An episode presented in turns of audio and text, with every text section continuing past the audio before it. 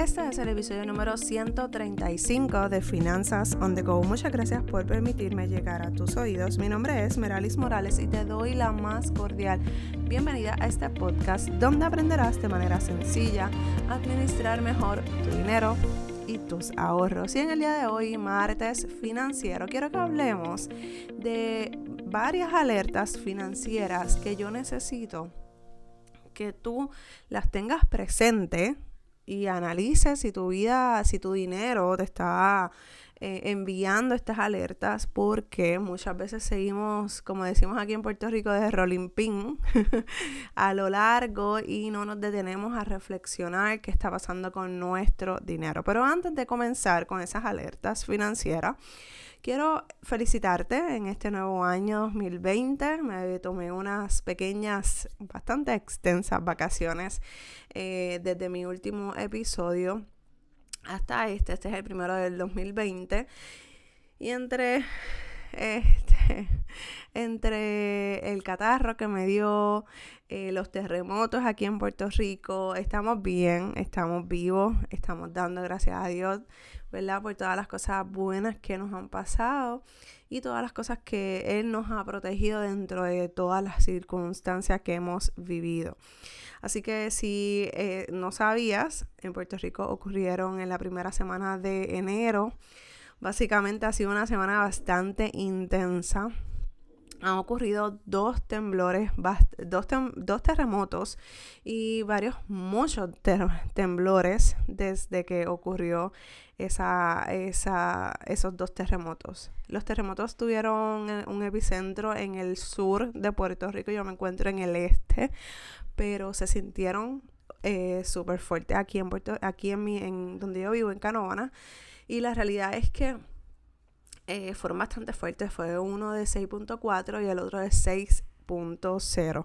Entonces, este sábado eh, reciente también hubo otro de, de 6.0. Y estamos bien, estamos vivos, gracias a Dios estuvimos recolectando dinero para llevar ayuda a eh, el sur de Puerto Rico porque realmente a ellos sí se han visto afectados. Hay muchas personas que tienen terror de entrar a sus casas y la realidad es que no es para menos. Han, han, ocurrido muchos derrumbes de casas de que, o sea, estaban súper bien el día anterior y de repente están totalmente destruidas. Así que te cuento todo esto porque quiero que nos mantengas en oración, nos mantengas en tus pensamientos. Eh, ha, sido, ha sido un mes fuerte y apenas vamos por el número, el día número 14 de enero. Y la realidad es que eh, nos las hemos visto bastante, bastante fuertes. Pero eh, nosotros los puertorriqueños, nosotros los latinos somos bien fuertes que nos enfrentamos a lo que sea y nos levantamos poco a poco, pero con mucha fuerza. Así que por favor no nos sueltes de tus oraciones, de tus pensamientos y muchas gracias a todas las personas que han podido donar de su dinero para que la ayuda necesaria e importante para estas personas puedan llegar a su destino. Bueno, esta ha sido una mega introducción, pero quería contarte un pequeño resumen de todo lo que ha pasado en mi vida este, o lo que ha pasado más bien aquí en Puerto Rico. Eh, y nada, vamos a comenzar con varias alertas. Voy a leerte, voy a traerte tres solamente. son siete en total, pero en el post que publiqué ayer lunes vas a encontrar las otras cuatro para que puedas totalizar y completar esas siete alertas financieras que realmente son bien importantes que tú analices cómo están tus finanzas. Y la realidad es que a muchas personas cuando comienza un año nuevo un trimestre nuevo, estamos en periodo de reflexión de cómo nos ha ido en nuestras finanzas, en nuestra vida personal, eh, nuestra vida familiar, profesional. Y aquellas personas que hacen este análisis eh, deberían de tomar en cuenta y tener bien presente lo que son las finanzas. Este tema es sumamente importante y es necesario que hagas este tipo de análisis de cómo han estado tus finanzas en el último mes, en el último año, qué es lo que esperas para el próximo año, qué es lo que esperas para el próximo mes. O sea, no nos compliquemos, ¿qué es lo que esperas para la próxima semana? Así que eh, es bien importante hacer este tipo de análisis y de pensamiento y empezar a hacer los ajustes que sean necesarios para que puedas lograr tener una vida financieramente saludable que la, realidad es que es una de las partes más importantes de nuestra vida, porque la finanza, nuestro dinero, la administración eh, de nuestro dinero se ve afectada sea buena o sea mala, o sea, afectan todos nuestros sentidos, todas nuestras emociones, todos nuestros sentimientos, todas las áreas, o sea, en tu familia, tus amistades, tú en particular, o sea, personalmente, muy probablemente no estás durmiendo, no estás descansando, pensando cómo vas a hacer para llegar a la próxima semana a terminar el mes. Así que vamos a, comenzar con esa primera alerta financiera que te está enviando tu dinero tu cuenta bancaria y no te estás dando cuenta. Cuando tomas dinero prestado, y esa es la número, número uno, tiene, si tienes esa necesidad de solicitar ayuda a algún familiar o amigo para completar o terminar el mes, necesito que nos pongamos en cintura, que nos sentemos, porque es importante que tengas eh, o que conozcas cuáles son esos gastos que tú tienes que hacer antes incluso de hacerlo. Porque el problema de esto es que cuando tenemos nuestro dinero, seguimos gastando, seguimos mal gastando nuestro dinero y cuando nos damos cuenta de que, oh my god, yo tenía que pagar la luz, tenía que pagar el celular del nene, tenía que pagar el colegio, tenía que pagar X, Y, que son más importantes de las cosas que ya tú compraste. Entonces nos vemos en la necesidad de decir, mira, a mi primo, a mi hermana, a mi, a mi hermano, a mi papá, nos vemos en esa necesidad de tener que pedir prestado para terminar nuestro mes. Y no debería de ser así. No puede ser así, porque si tú tienes tus compromisos ya establecidos y tienes tus, eh, tu salario, ya tú, ya tú sabes cuánto tú cobras, cuánto tú debes eh, separar para tus responsabilidades, esto no puede suceder. Esto es algo que no debe suceder en ningún momento de tu vida. ¿Por qué? Porque a pesar de que diariamente estamos con el estrés del dinero, eh, que quizás nos está cortando esa, esa paz, nuestro dinero, eh, o la mala administración de nuestro dinero más bien, eh, no, no sabes, tú no conoces la, la, situación financiera de la otra persona, de otra familia. Entonces, quizás, o quizás te está ayudando sin ni siquiera poder hacerlo. Entonces no se atreve a decirte que no porque eres su pana del corazón, eres su amigo de la vida, eres su hermano de la vida. Entonces tú dices como que, wow. O sea, vamos a ponerlos en los zapatos de la otra persona también. No, no conocemos esas, esas necesidades de esa otra persona y probablemente te está dando dinero que necesita para sus cosas, pero porque tú tomaste malas decisiones, te lo da a ti para que tú puedas resolver tu necesidad básica para tu familia.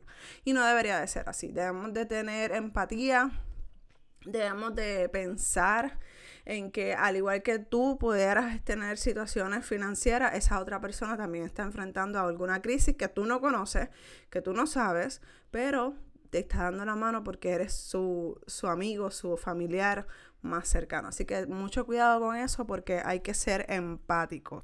Número dos, utilizar sin ningún tipo de límites las tarjetas de crédito. Las tarjetas de crédito hay que tenerles un respeto, pero a mayor magnitud. Si tú ahora mismo no tienes ningún tipo de hábito financiero saludable de que compras con la tarjeta de crédito y saldas, no utilices la tarjeta de crédito hasta crear esos buenos hábitos. Las tarjetas de crédito no son ni buenas ni malas, simplemente son una cosa que están ahí, que las puedes utilizar a tu beneficio.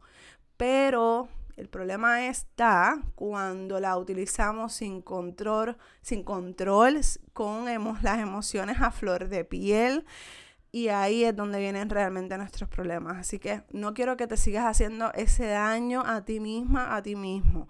Vamos a recopilar todas nuestras deudas eh, de las tarjetas de crédito y vamos a empezar a saldar esas tarjetas de crédito, a salir de cada una de ellas y quédate con una o con dos, pero lo importante es que no importa la cantidad de tarjetas de crédito que tú tengas, es que cuando la usas la saldes. Y si no estás haciendo eso, alerta, cuidado, pendiente, porque está estás a punto de entrar a una, una condición bastante fuerte de deudas y no quiero que entres a esa parte. Así que si estás haciendo eso de utilizar la tarjeta de crédito descontroladamente, sin ninguna estrategia de obtener algún beneficio de la tarjeta de crédito y saldar automáticamente la tarjeta de crédito una vez la utilices, vamos a detenernos, vamos a pensar que si no tengo el dinero, no uso tarjeta de crédito. ¿Está bien?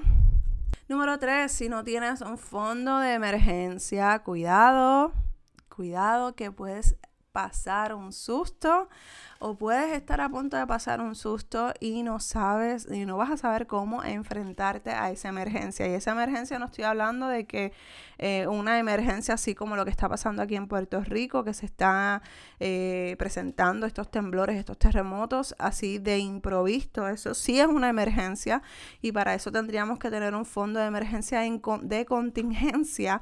Pero el fondo de emergencia que yo me estoy... Eh, refiriendo es aquel fondo que tú necesitas, pero ya, ya, ayer, para cualquier cosa que suceda. Porque, por ejemplo, si estás en un plan de ahorro, en un plan de saldo de deudas, que tú quieras salir de tus deudas o que quieras ahorrar, no tienes un fondo de emergencia, pasa que se rompe algo en la casa, se dañaron las gomas del auto, se dañó algo del auto, eh, surgió una emergencia de que alguien se, se enfermó y hay que llevarlo al hospital. Y ustedes saben que aquí en Puerto Rico los deducibles de los planes médicos son de 50 a 70 dólares, que no contabas con, con gastar ese dinero, lo sacas de tu fondo de emergencia y entonces vas a estar tranquila, tranquilo y podrás enfrentar esa situación que se presente porque la enfermedad, un catarro, una influenza, una situación de, de improviso se puede presentar de la noche a la mañana. Así que si no tienes tu fondo de emergencia es momento de que te sientes a analizar tus gastos, en qué estás gastando tu dinero, así, hacer un monitoreo de gasto para ver de dónde puedes empezar a recortar para empezar a construir este fondo de emergencia. Empieza con 250. Lo ideal, lo perfecto sería que tengas mil dólares ahorrados. Pero si es una cantidad demasiado fuerte en este momento de tu vida financiera, pues vamos a empezar con 250.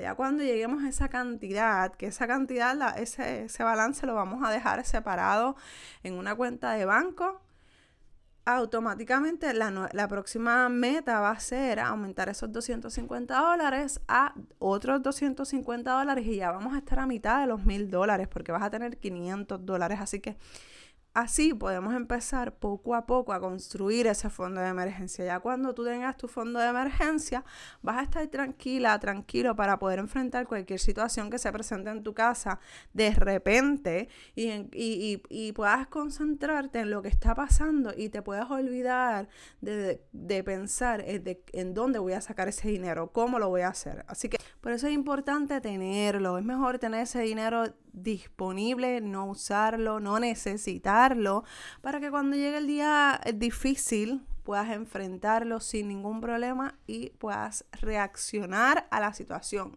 y no a la falta de dinero.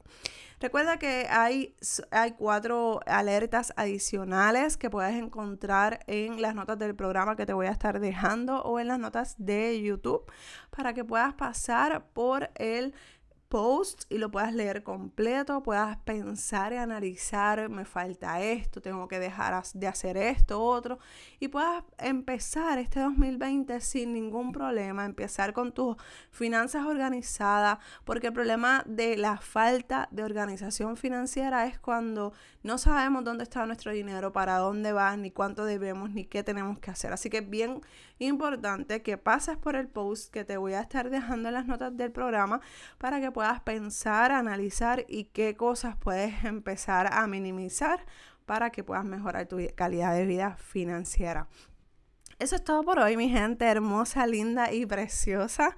Recuerda que si te gustó este episodio, lo compartas con tus familia, con tus amigos. Y me des 5 estrellas si te gustó este episodio en iTunes. Eh, hay una parte, en la parte de abajo hay 5 estrellitas que me encantaría conocer de dónde eres, cómo te llamas, cuáles son tus necesidades financieras y cómo te puedo ayudar. Y si te gustó este episodio, me encantaría saberlo con esas estrellitas. Si me estás escuchando por YouTube, dame un like y déjame un comentario para saber de dónde eres y poderte saludar. Un abrazo fuerte, fuerte, fuerte desde Puerto Rico y nos escuchamos en el próximo episodio de Finanzas on the Go. Bye.